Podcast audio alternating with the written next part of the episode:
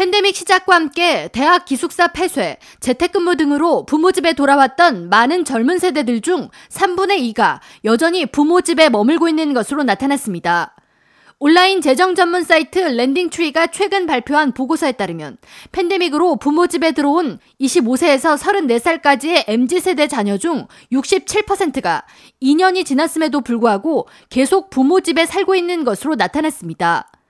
랜딩트리의 수석 이코노미스트 제이콥 채널은 대부분 자녀들이 초반에는 돈을 저축하기 위해 부모 집에 머물었지만 인플레이션이 지속되고 금리가 상승하면서 치솟는 생활비와 임대료를 감당하지 못해 재독립을 하지 못하는 경우가 많다고 분석했습니다.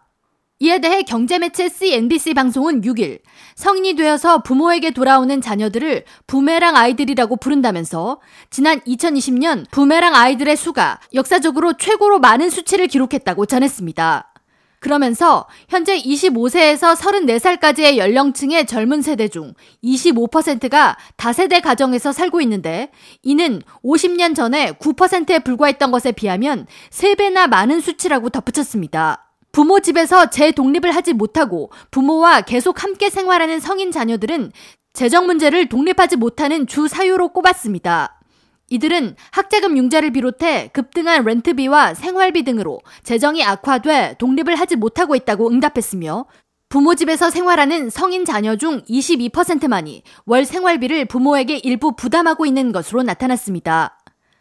미 여론조사 전문기관인 퓨 리서치 센터의 또 다른 보고서에 따르면 지난 1971년부터 2021년까지 두 세대 이상 성인 세대가 살고 있는 가구 수는 지난 50년 동안 4배가 증가했습니다.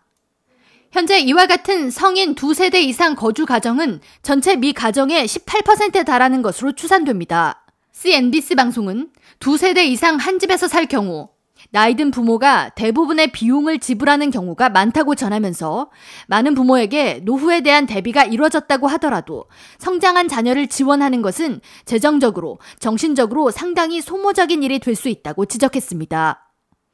K라디오 전영숙입니다.